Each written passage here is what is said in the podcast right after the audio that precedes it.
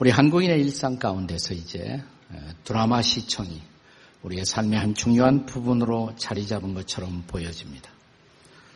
우리의 시선과 마음을 빼앗고 TV, 텔레비전, 브라운관에 집중하게 만드는 그 마력이 도대체 무엇일까 생각해 보았습니다. 그래서 아마도 이 드라마의 구성이 있어서 항상 한 편이 끝날 때마다 절정에서 끝나잖아요. 너무 궁금해요, 그 다음이. 이런 궁금증, 호기심이 우리로 하여금 다음 편을 기다리게 만들고 드라마 중독을 유발시키는 것이 아닌가라는 생각이 들었습니다. 제가 한번 중독에 대해 설교한 적이 있었는데, 그날 예배가 끝나고 어, 뒤에서 성도들과 만나고 있었는데, 한 남편이 부인하고 지나가다가 저를 보더니 그래요. 목사님, 이 여자가 드라마 중독이에요. 그래요. 이 여자가. 그러니까 부인이 쳐다보더니 권사님이신데 내가 무슨 드라마 중독이에요. 그래서 아 당신 밤나 보잖아. 뭘 제가 밤나 봐요. 그냥 월화 드라마, 수목 드라마, 주말 드라마만 보는데 그게 바로 중독이죠. 뭐. 그죠? 네. 사실 이런 드라마의 마력 혹은 영화가 가진 어떤 마력들 또 이러한 것을 구성하는 사람들은 우리를 계속 그 프로그램 속으로 드라마 서로 우리를 끌어들이기 위해서 항상 마지막에 여운을 남기잖아요. 네. 그래서 옛날 그 드라마나 영화에는 계속되는 경우에는 반드시 마지막에 이런 글자로 끝났던 것을 우리가 기억합니다. To be continued. 다음 편의 계속 혹은 다음 호의 계속 이렇게 끝났습니다.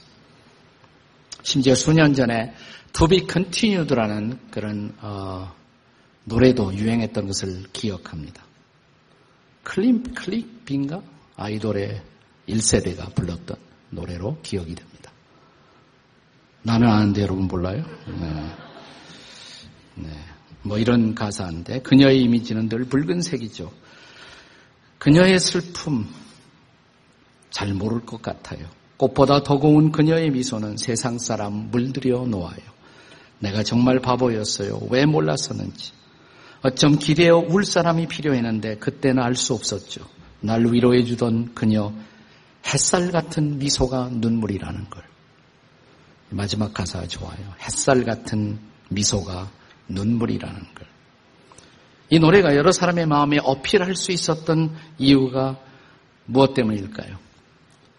아마도 사람들이 인생을 살면서 경험하는 사랑, 많은 경우 그 사랑을 후회하면서 우리는 기약 없는 사랑의 복원을 기다리며 살고 있기 때문일 것입니다. 과연 다시 한번 사랑이 내게 올 수 있을까? 인생에서 진지한 사랑은 다시 계속될 수가 있을 것인가? 이것은 신앙생활에도 마찬가지입니다. 예수님의 사랑을 체험한 사람들이 내가 지나간 날 경험했던 그 사랑이 다시 한번 계속될 수가 있을까? 우리들의 사랑의 이야기 계속될 수가 있을까요? 오늘의 본문은 누가가 전하는 복음 드라마의 후속편입니다. 오늘 본문이 시작되는 사도행전 1장 1절을 함께 같이 읽겠습니다. 1장 1절 다 같이 읽습니다. 시작. 데오빌로요. 내가 먼저 쓴 글에는 물을 예수의 행하시며 가르치기를 시작하신부터 여기 먼저 쓴 글이라는 말이 나옵니다. 먼저 쓴 글이 뭘까요? 사도행전의 저자는 누가입니다. 누가가 사도행전을 기록하기 앞서서 먼저 쓴 글 뭘까요? 누가복음이죠. 누가복음은 누가 썼습니까? 누가가 썼습니다. 네. 그리고 그 다음에 사도행전을 기록한 것입니다. 자, 우리, 는 여기서 1장 1절에 데오빌로라는 한 사람을 누가가 언급하면서 그에게 보내는 편지 형식으로 이 사도행전의 서두를 열고 있다는 것을 기억하십시오. 데오빌로. 성경학자들은 아마도 이 사람이 로마의 어떤 관원으로서 예수 믿고 회심한 사람이던가 아니면 어쩌면 이 사람은 로마인은 혹은 전 세계에 흩어진 많은 크리스찬을 상징하는 이름으로서 누가가 이 사람을 어, 등장시켰을지 모른다 이렇게 생각합니다. 왜냐하면 데오빌로라는 이름의 뜻은 두 가지 단어의 합성어예요. 데오, 테오스라는 히라보 하나님 혹은 필로스 사랑. 그래서 데오빌로 그러면 하나님을 사랑하는 사람이라는 뜻을 갖고 있습니다. 그래서 아마 그리스도인들을 향한 편지를 쓰면서 이 사람을 상징적 인물로 등장시킬 가능성도 있다라는 것입니다. 어쨌든 자, 이 데오빌로라는 사람에게 보내는 서신 형식이라는 면에서 사도행전은 누가복음과 일치하고 있다는 것입니다.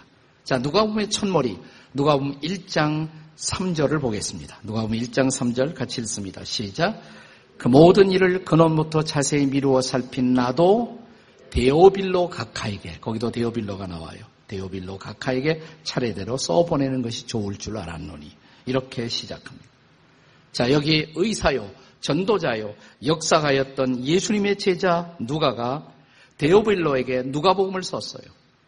근데 왜 또 사도행전을 썼을까? 누가복음에서 못다 한 이야기. 그 이야기를 계속하기 위해서 사도행전을 쓴 것입니다. 자, 우리가 본문 2절에 보면 자, 특별히 누가복음서 누가복음서 2절에는 그가 택하신 사도들에게 성령으로 명하시고 승천하신 날까지의 일을 기록하였노라 그랬어요. 그랬죠? 여기 그가 택하신 사도들에게 성령으로 명하시고 승천하신 날까지의 일을 기록했다. 어디에? 누가복음에 기록했다 이 말이에요.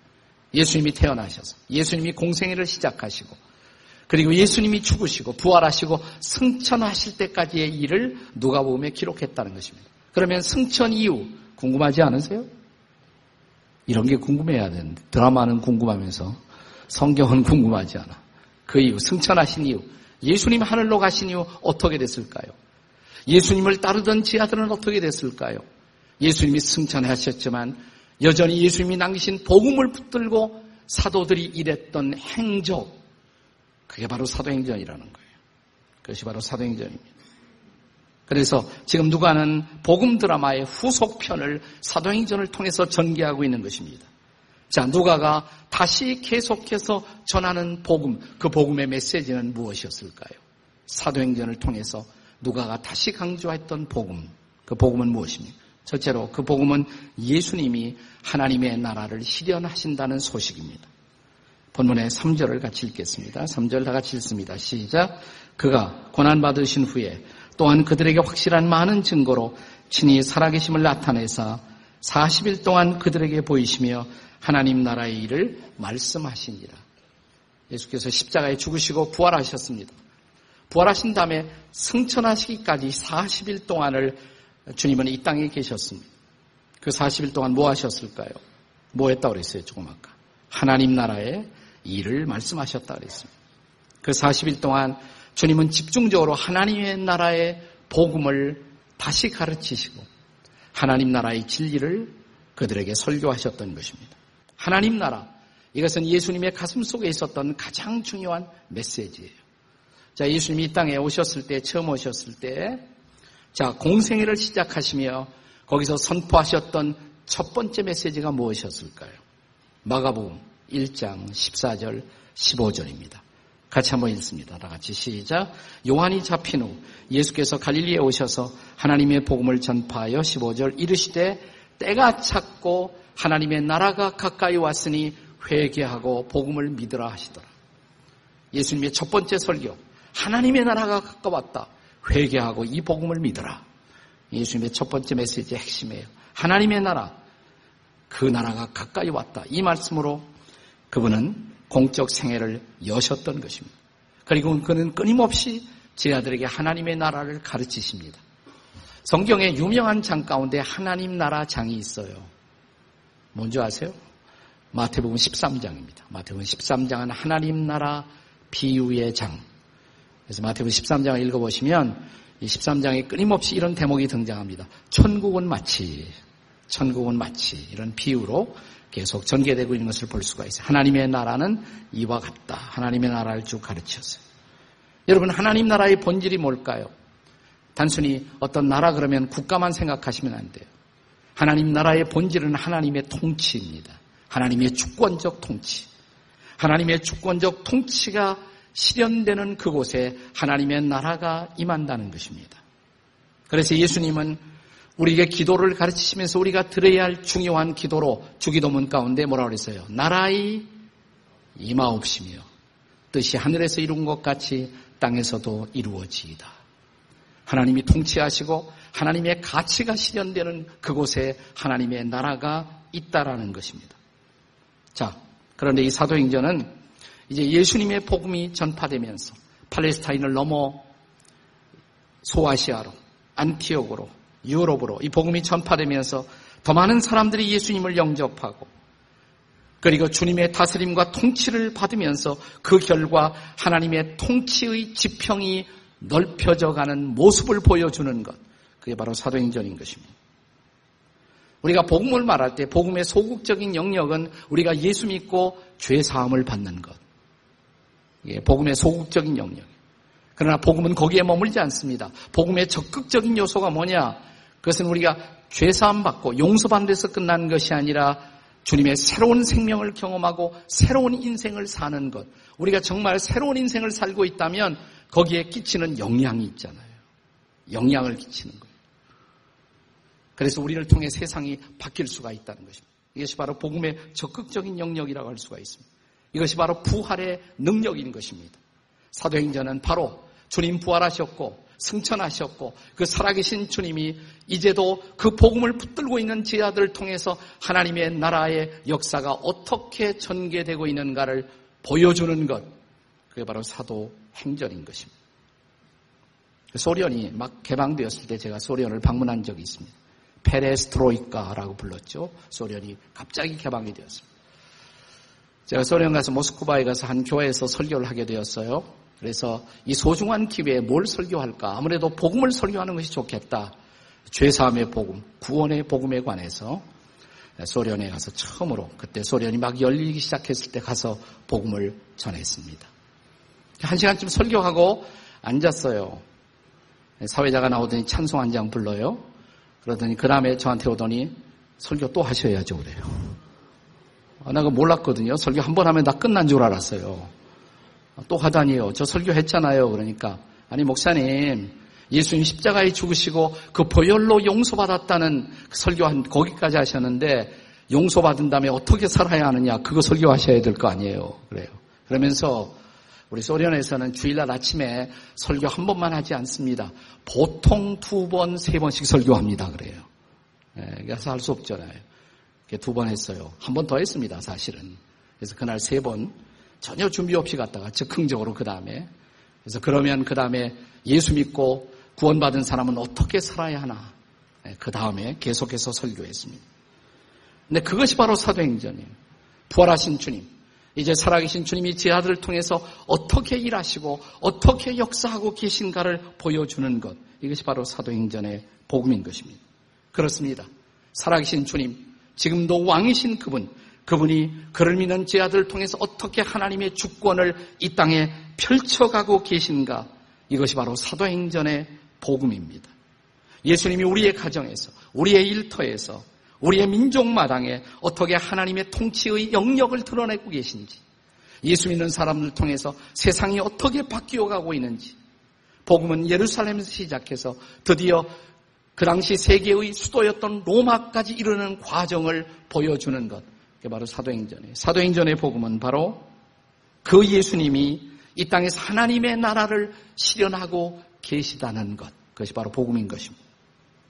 두 번째로, 사도행전이 전하는 복음은 우리가 예수의 증인으로 살 수가 있다는 소식입니다. 자, 예수 믿으면 예수님의 제자가 되죠. 그러면 우리가 그 예수님을 말하고 싶지 않겠습니까? 그분이 구원이라면, 그분이 우리에게 기쁨을 주셨다면, 그분이 우리에게 평화를 주셨다면, 우리가 어떻게 잠잠할 수 있겠어요? 전도하겠죠. 네. 예수의 증인의 삶을 사는 것이에요. 그리고 그것이 바로 하나님의 나라를 이 땅에 건설해가는 방법인 것입니다. 바로 하나님 나라 실현을 위해서 예수님은 저와 여러분을 부르시고 선택하시고 그리고 사용하고 계시다는 것입니다. 자, 이 말씀이 우리가 잘 아는 사도행전 1장 8절에 나타나 있지 않습니까? 증인으로서의 소명입니다. 8절 다 같이 읽겠습니다. 시작. 오직 성령이 너희에게 임하시면 너희가 권능을 받고 예루살렘과 온 유대와 사마리아와 땅 끝까지 이르러 내 증인이 되리라 하시니라. 네, 여기 증인이 되리라 그랬는데 증인이라는 말이 본래 히라보로는 말투레스라는 단어입니다. 말투레스, 말투레스. 아, 근데 이 단어는 어렵지만 영어를 조금 아시는 분은 이 단어의 어근, 첫 번째 비슷한 영어 단어가 하나 있어요. M-A-R로 시작되는 단어인데 말터라는 단어가 있습니다. 말터. 그게 순교자라는 뜻이에요. 그게 바로 순교자. 근데 여기서 증인이란 말은 그냥 그냥 지나가다가 한번 예수님 얘기해 본다 이런 증인이 아니라 이것은 뭐냐면 순교적 증인이란 말이에요. 다시 말하면 여기 증인이 된다는 것은 목숨 걸고 증거한다 이 말입니다. 여러분 우리가 받은 복음 그 복음은 우리의 목숨을 걸 만한 가치가 있다 그거 아세요? 실제로 우리의 선배들이 이 복음을 전하기 위해서 목숨을 걸었잖아요. 피를 흘렸잖아요. 순교했잖아요. 그렇게 복음을 전했기 때문에 오늘 여러분과 제가 바로 이 자리에 와 있다는 사실 결코 잊지 마십시오. 사도행전은 바로 이 처음 제자들이 초대교회 증거자들이 증인들이 어떻게 복음을 전해는가 그 역사를 보여주는 거예요. 사도행전 쭉 읽다 보면 이제 7장에 가면 이 사람은 평신도의 대표라고 할 수가 있습니다. 집사의 대표 스테반 집사 아시죠? 스테반 집사. 스테반은 인류 역사 최초의 석사 학위를 받은 사람입니다. 석사. 왜냐? 돌로 맞아 죽었으니까. 석사. 깨달음이 빨리 오셔야 돼요. 빨리. 네. 실제로 스테반은 복음을 전하다가 돌 팔매질을 당했잖아요. 근데 그러면서도 사람들을 용서하고 예수님 저들을 용서해 달라고 그리고 내 영혼을 받으시옵소서 그리고 장렬하게 복음의 재단 앞에 목숨을 바쳤던 스테반 집사. 사도행전 7장에 조금 더 읽다 보시면 이제 사도행전 12장에 가면 사역자의 대표로 야고보 목사님이 등장합니다. 요한의 형제 야고보가 이 사람 아마 예루살렘 교회의 감독이었을 것입니다. 복음을 전하다가 칼로 목베임을 당하는 모습을 보여줍니다. 그들은 모두 복음을 위해서 목숨을 내놓았습니다. 이제 바울이 등장합니다. 자, 바울이 예루살렘에 가서 복음을 전하기를 원했어요. 그런데 그 당시 예루살렘의 정황이 아주 좋지 못했습니다.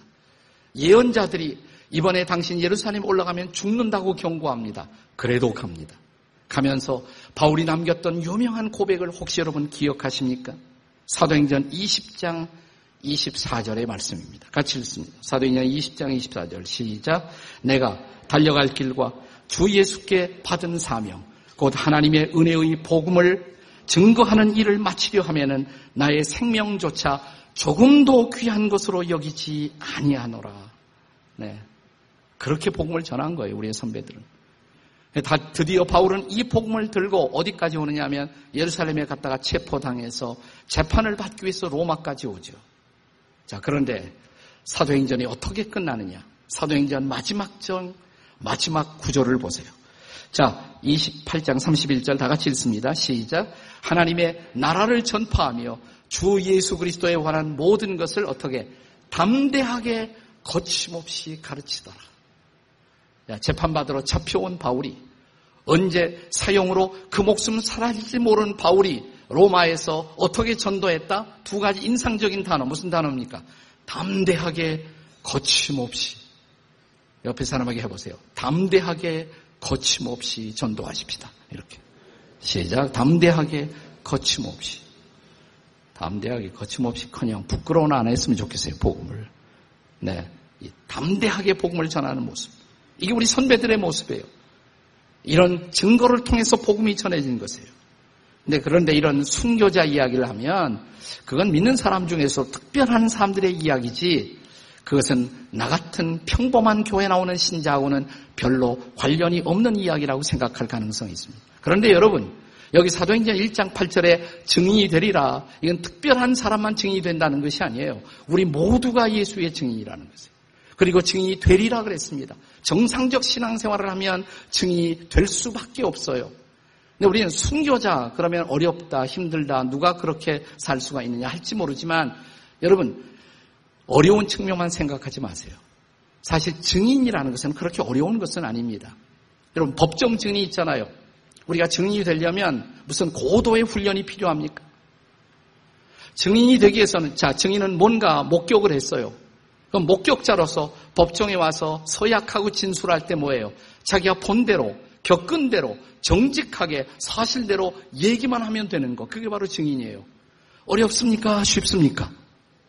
그거 별로 어렵지 않죠. 본대로 자기가 얘기하면 진술하면 되는 거예요. 단지 그렇게 말했을 때 어떤 일이 생길까? 이건 좀 두려울지 모르지만.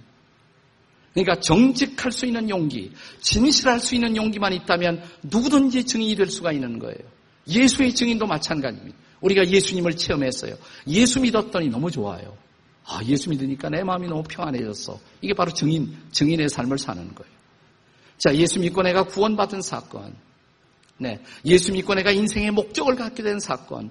예수 믿고 내 삶의 의미가 달라진 사건. 그것을 있는 그대로 말하는 것. 이게 바로 증거하는 거란 말이에요. 이게 바로 증인의 삶이란 말이죠. 자, 이 귀신 들린 사람이 예수님 만나서 치료를 받습니다. 해방을 받습니다. 너무 기뻐서 예수님을 따라왔어요. 그랬더니 예수님이 이 사람에게 이렇게 말합니다. 잠깐, 나 따라오기 전에 할 일이 있다고? 그래서 그에게 뭐라고 말씀하시는 거 아니? 마가복음 5장 19절입니다. 한번 다 같이 읽어보세요. 마가복음 5장 19절 시작. 그에게 이르시되 집으로 돌아가 주께서 내게 어떻게 큰 일을 행하사 너를 불쌍히 여기신 것을 내 가족에게 알리라. 내가 너를 어떻게 불쌍히 여고 너를 고쳐주었는지 그것을 나 따라오기 전에 내 가족에게 가서 먼저 그대로 말하라고. 그 어려운 일이에요. 저분이 나를 고쳐주셨어요. 저분이 저의 삶에 새로운 의미를 주었어요. 저분 때문에 내가 인생을 다시 살게 되었어요. 그것을 사랑하는 가족과 이웃들에게 말하는 것.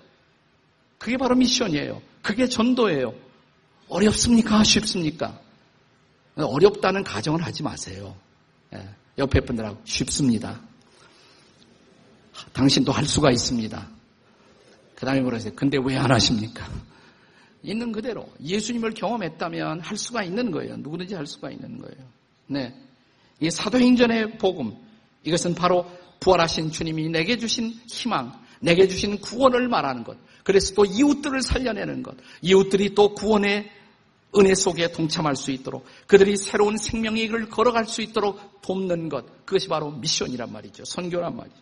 사도행전의 복음은 우리가 체험한 예수, 그 예수를 체험한 우리 모두가 이렇게 예수의 증인으로 살아갈 수가 있다는 것. 그래서 하나님의 증인으로 쓰임을 받는 복된 인생을 살 수가 있다는 것. 이 얼마나 놀라운 특권이에요. 나를 통해서 또 다른 사람이 구원받고, 나를 통해서 또 다른 사람들이 치료를 받고, 나를 통해서 또 다른 인생들이 새로운 삶을 살 수가 있다는 것. 그 일에 저와 여러분이 쓰임을 받을 수가 있다는 것. 그 뉴스가 아닙니까? 이것이 사도행전의 복음인 것을 믿으시기 바랍니다. 사도행전의 복음 세 번째로 사도행전의 복음은 성령의 권능으로 우리 우리가 선교 소명을 완수할 수 있다는 소식입니다. 자, 복음을 증거하는 길에는 때로는 어려운 일이 생길 수도 있어요. 고난도 동반될 수 있다는 것을 말씀드렸습니다. 하지만 증인되는 그 자체는 그렇게 어려운 일이라는 가정을 하지 말도록 말씀을 드렸습니다. 정직할 수 있는 용기만 있다면 내가 체험한 예수를 말할 수 있는 용기만 있다면 누구나 예수님의 증인이 될 수가 있다고 말씀을 드렸습니다. 그럼에도 불구하고 여전히 어렵게 느껴지죠. 저도 알아요. 그러나 여기 진짜 복음이 있습니다. 이게 진짜 복음이에요. 자, 내가 내 혼자의 힘으로 예수님을 증거해야 한다면 어려울 수가 있어요. 그러나 우리가 예수의 증인이 되는 것은 나의 결단, 그리고 나의 전략, 나의 방법, 나의 수고, 나의 땀 흘림, 나의 애씀에만 의존하는 것이 아니라는 것입니다. 여기 진짜 복음이 있습니다. 이게 바로 우리가 잘 아는 사도행전 1장 8절이에요. 다시 한번 성령이 뭐예요? 임하시면 뭘 받고 권능을 받고 그 다음에 예루살렘과 유대와 사마리아와 땅끝가 이런 애 증인이 되리라. 그렇습니다. 성령이 임하시면 우리가 권능을 받는다는 것입니다. 그러면 증인이 된다는 것입니다. 내가 하려고 몸부림쳐서 되는 것이 아니라 성령이 마시면 성령을 체험하면 그리스도를 말하지 않을 수가 없고 그리스도의 증인이 되지 않을 수가 없다는 것입니다. 그래서 자 그리스도의 증인으로서 삶을 살려면 먼저 성령을 체험해야겠죠. 성령을 기다려야 할 것입니다. 그것이 4절이에요. 오늘 본문의 4절 말씀. 사도행전 1장 4절 다 같이 읽겠습니다. 시작. 사도와 함께 모이사 그들에게 분부하여 이르시되 예루살렘을 떠나지 말고 내게서 들은 바 아버지의 약속하신 것을 기다리라 그랬습니다. 약속하신 거 이게 바로 뭐예요? 성령이시죠. 여러분 누가복음 마지막 장이 어떻게 끝나는 줄 아세요? 사도행전의 전편이라고 할 수 있는 누가복음의 마지막 장 24장 49절입니다. 누가 보면 24장 49절 다 같이 시작. 볼지어다. 내가 내 아버지의 약속하신 것을 너희에게 보내리니 너희는 위로부터 능력이 입혀질 때까지 기다리라. 네. 이 말씀을 받고 이 말씀을 믿고 제 아들이 기다렸습니다. 모여서 기도했습니다. 마가의 다락방에 모였습니다. 몇 명이 모였습니까? 120명. 기도하다가 뭐예요? 성령이 임했어요. 오순절 사건이 터집니다. 성령을 그들이 체험합니다. 그들이 은사를 받습니다. 어떤 사람은 방언을 말하고, 어떤 사람은 한 번도 경험하지 않았던 기쁨을 체험하고, 어떤 사람은 눈이 열려 새로운 인생을 바라보고, 그들은 기쁨에 겨워 춤을 추면서 복음을 들고 흩어져 나갑니다. 그게 사도행전의 사건이에요. 자, 은사의 체험은 다양할 수가 있어요. 성령의 체험은 사람마다 다양할 수가 있습니다. 그러나 성령을 경험하면 공통점이 하나 있습니다. 사도행전 4장 31절입니다. 같이 읽겠습니다. 사도행전 4장 31절 시작. 필기를 다음에 모인 것이 진동하더니 우리가 다 성령에 충만하여 담대히 하나님의 말씀을 전하니라. 우리가 성령으로 충만하다면 한 가지 공통점이 있어요. 아, 이거 말씀 너무너무 전하고 싶은 거예요. 사람들에게 예수님을 말하고 싶어 하는 것이에요. 이것이 바로 성령 충만의 은혜인 것을 믿으시기 바랍니다. 자, 그 결과로 성령이 마시고 성령이 나를 지배하고 성령님이 나를 감동시키시고 그 결과로 사도행전의 드라마가 연출된 것입니다. 자, 이 복음을 붙들고 이제 초대교회 예수 그리스도의 증인들은 예루살렘에서부터 유대로 갑니다. 사마리아로 나갑니다. 안티옥으로 갑니다. 로마로 갑니다. 유럽으로 갑니다. 북미로 옵니다. 이 복음을 가지고 사람들은 아시아로 갔습니다. 이 복음을 들고 130년 전 아펜셀레와 언더우드는 한국으로 찾아왔습니다. 자, 그 복음의 결과로 예수를 믿은 여러분과 저도 이제 이 여름철 이 복음의 빛을 다소나마 갚기 위해서 어떤 사람은 문경에 가서 전도하고 또 여러 나라에 흩어져서 이번 여름철에도 우리는 복음을 함께 전하는 삶을 살았습니다. 사도행전의 드라마는 계속되고 있는 것입니다. 사도행전의 별명을 아시죠? 그래서 사도행전은 전도행전이에요. 선교 행전이에요. 또한 성령 행전인 것입니다. 그렇습니다. 성령께서 지금도 당신의 지하를 통해서 펼쳐보이는 놀라운 선교의 드라마, 그것이 계속되고 있다는 것을 인해서 기뻐하시기 바랍니다. 자, 이 선교의 드라마는 끝나지 않았어요. 왜냐하면 아직도 복음을 받아야 할 사람들이 기다리고 있기 때문입니다. 그래서 우리가 이번 여름철도 땀을 흘리는 거예요. 특별히 문경에 가서 우리 문경 한 곳에만 우리 교회 한 3천 명이 가서 이번에 복음의 씨앗을 뿌리고 돌아왔는데 놀라운 일이 많이 벌어졌어요. 제가 편지를 굉장히 많이 문경 지역의 목사님들에게 받았는데 오늘 아침에도 받았습니다. 오늘 아침에 받은 편지 하나 읽어드릴게요. 이동원 목사님, 진재영 목사님께.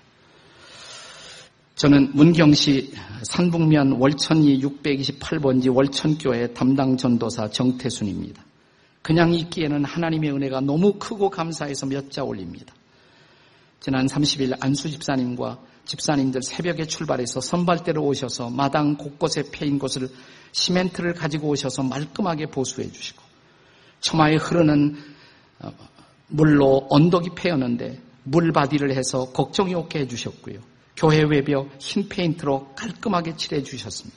뿐만 아니라 사택 화장실 벽까지 유성 페인트로 칠해 주시고 블레싱이 시작하기 전 교회 방문차 오셨을 때는 커튼을 걸지 못해 준비만 해놓은 것을 보고 늦게까지 교회 전체를 청소하고 커튼을 걸어주고 가셨고요.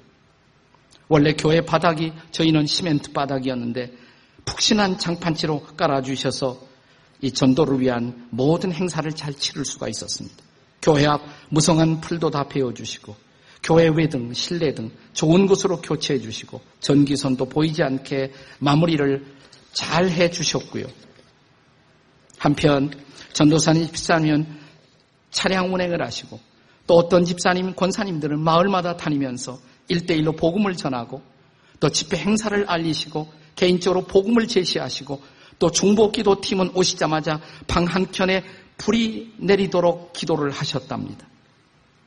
모든 행사가 은혜로 진행되었고 교회 일에 처음으로 동네 어르신들이 교회로 몰려왔고 심지어 부처 만들어 파는 이웃분까지 오셔서 성전에서 밥 먹고 간증 듣고 복음 듣고 충격 먹고 가셨답니다. 단지 예수님의 이름 하나로 땀을 물같이 흘리시면서 헌신하시는 그 모습, 그 눈물을 보고 저희들이 부끄럽고 은혜를 받지 않을 수가 없었습니다. 마지막 부분이 제 마음에 닿아요. 어두웠던 성전이, 어두웠던 문경이 환하게 옷을 갈아 입었습니다. 할렐루야. 이것이 하나님의 역사인 것을 믿으시기 바랍니다. 네. 네. 사도행전의 드라마는 아직도 계속되고 있는 것입니다. 그러나 아직도 미완성 과업은 남아 있습니다. 저는 지구상의 땅 끝까지 복음이 전해지기 위해서 아직도 남아있는 최후의 땅끝이 어딜까? 저는 북한 같아요. 북한. 근데 제 마음에 요즘 북한을 위해서 기도할 때마다 요즘 신문에 밤나 뭐 북한과 관련된 얘기가 많이 나오잖아요. 제 마음에 기도하면서 이런 생각이 들어요. 이 지구상의 마지막 분단 국가의 반쪽. 수령 유일 체제로 문을 닫고 사는 북한. 어느 날 이 북한의 기괴한 왕국이 무너질 것입니다. 그때 어떤 일이 생길까? 어쩌면 저도 탈북자들을 만나서 전도를 해보면 그렇게 복음을 잘 받잖아요. 복음을 너무너무 잘 받아들여요. 사랑에 굶주려 있고 희망에 굶주려 있고 복음에 굶주려 있는 그들이 이 복음을 전할 때 받아들이는 모습은 스판지를 받아들인 것처럼 받아들여요. 어느 날 마치 복음 앞에 철저하게 문을 닫고 있던 이 왕국이 무너지는 그 순간 어떤 일이 벌어질까? 어쩌면 저는 수백만이 함께 돌아오는 역사가 일어날지도 모른다는 것입니다. 저는 북한은 어쩌면 이 지구상에 남아있는 최후의 복음 전도의 블루오션, 복음의 청정지역, 제대로 복음을 전해받지 못했기 때문에 굶주려 있는 그들에게 문이 열리고 복음이 전할 때 수없이 많은 사람들이 주 앞에 나오는 그 놀라운 광경을 보십시오. 이것이야말로 우리가 100년 전에 보았던 평양 대부흥의 새로운 역사가 다시 땅에 재현될 수 있다는 사실을 믿으시기 바랍니다. 그때 난 여러분과 제가 거기 가서 또 블레싱 평양을 할 수 있게 되기를 바랍니다. 저는 그날이 멀지 않았다고 믿습니다. 그 땅끝 선교를 위한, 북한 선교를 위한 우리 모두가 복음의 전령으로 증인으로 준비되어야 할 때가 바로 지금이라고 생각이 됩니다. 그러기 위해서 이제 다시 우리들의 예루살렘 여기서부터 전도하는 훈련을 해야 돼요. 이번에 우리가 다른 지역에 가서 해외에 가서 많은 사람들이 복음 선교를 감당했지만 이제 10월 달은 우리 주변 전도입니다. 우리는 블레싱 수원, 블레싱 광교, 블레싱 수지, 블레싱 분당 우리 지역에서 다시 복음을 전해야 할 것입니다.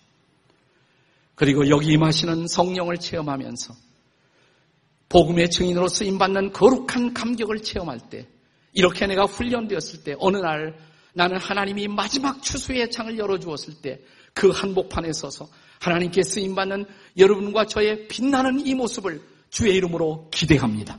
그 은혜가 우리에게 임하시기를 바랍니다. 그 축복의 부흥이 우리에게 곧 임할 것입니다. 준비하시기 바랍니다. 할렐루야.